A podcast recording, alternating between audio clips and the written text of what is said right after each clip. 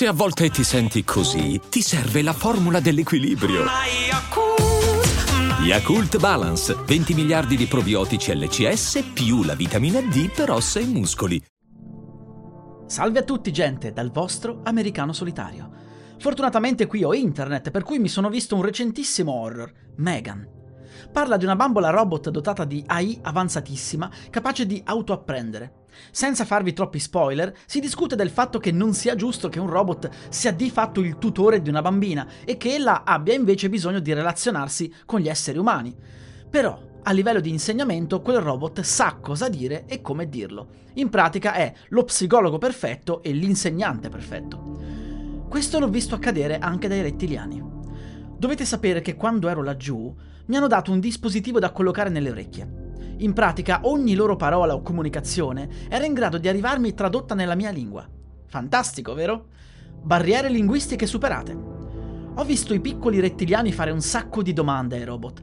Le loro risposte erano incredibili perché si basavano su chi avevano davanti per dare la spiegazione. Lo so, anche noi ora abbiamo IA avanzatissime come ChatGPT. Se gli si chiede di spiegarlo a un bambino di 5 anni usa certe parole, ma lì le cose sono ancora più avanzate, perché anche i movimenti sono controllati in modo particolare. Il modo di toccare, ad esempio, di accarezzare, lo sguardo, ma soprattutto nessuna limitazione al potenziale. Se un robot riesce a far crescere velocemente un bambino facendogli apprendere tutto il necessario in poco tempo, curandosi della sua psiche in modo impeccabile, perché no? Certo, le relazioni sociali sono importanti e vanno curate, infatti laggiù sono tutti amici. Noi non siamo più in grado di fare genitori. Ci basiamo su schemi antiquati di insegnamento che ci hanno tramandato i nostri genitori, che a loro volta hanno appreso dai loro genitori. Ma la società è diversa. La società cambia, non possiamo usare sempre il solito sistema. Abbiamo bisogno di aiuto, non c'è che dire. Comunque, a parte questo, oggi volevo parlarvi della religione dei rettiliani, quello in cui credono. Ovviamente quando tocchiamo il tema religione parliamo di fede, non di prove. Per cui la domanda è, i rettiliani sono estremamente più avanzati di noi in tutto, quindi avranno ragione anche su questo? Non ho una risposta certa, posso solo parlarvene. Ho posto molte domande al riguardo.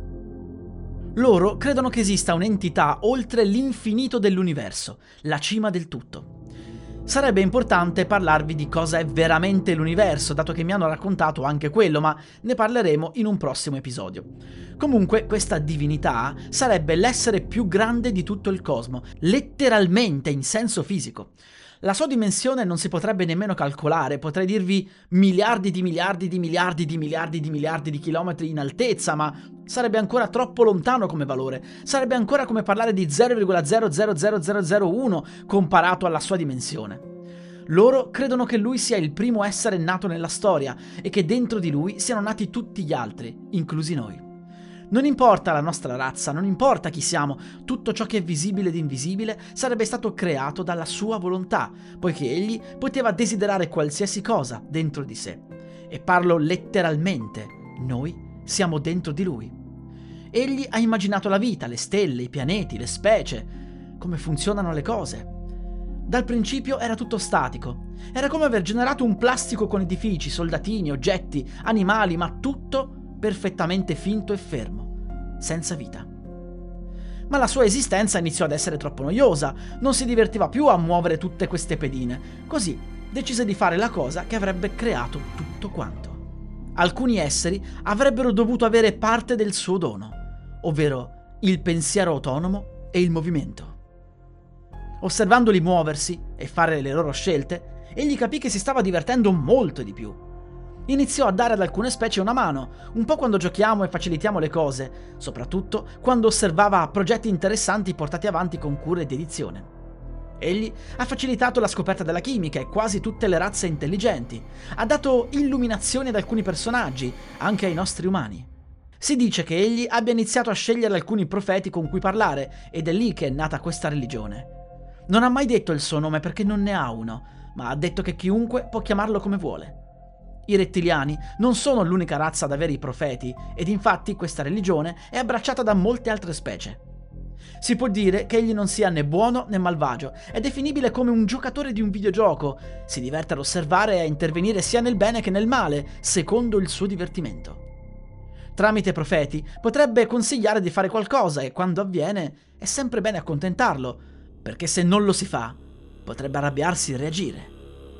L'universo è infinito, eppure la sua coscienza lo è altrettanto. Può parlare contemporaneamente con milioni o miliardi di individui, proprio come le nostre divinità. I rettiliani chiamano questa religione come sudditesimo, tradotto nella nostra lingua. In pratica si riconosce di essere delle pedine e si fa il possibile per non annoiare il proprio dio. Basta comportarsi normalmente, cercando però di fare qualcosa di entusiasmante nella propria vita, portando avanti progetti che lui gradirebbe. Un po' come sto facendo io ora. Immagino che quel dio si stia divertendo con il mio progetto e che magari mi stia dando una mano. Più una persona crea e inventa, più grande è l'impatto nella società, più lui si diverte e aiuta nel progetto stesso, portando l'individuo ad essere sicuramente più protetto ed avere molte più soddisfazioni. Vi ricorderete sicuramente della faccenda di Hitler, che hanno provato ad ucciderlo con vari attentati 1000 volte, eppure non è mai morto. Dicono sia sempre stata fortuna, ma non è così. Sarebbe stato lui ad averlo difeso, era troppo divertito nel vedere quello che stava accadendo. Come vi dicevo, non è né buono né cattivo. Potrebbe divertirsi nel vedere qualcuno fare del bene come qualcuno fare del male. A lui interessano i grandi progetti. A lui interessa divertirsi. Bene, per oggi è tutto. Nella prossima puntata vi parlerò di cos'è l'universo e di come è strutturato. Sarete curiosi di saperlo. Io ero meravigliato quando i rettiliani mi spiegavano tutti i dettagli. A presto, gente!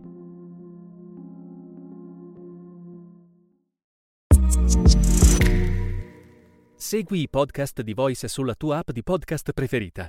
E se sei un utente Prime, ascoltalo senza pubblicità su Amazon Music.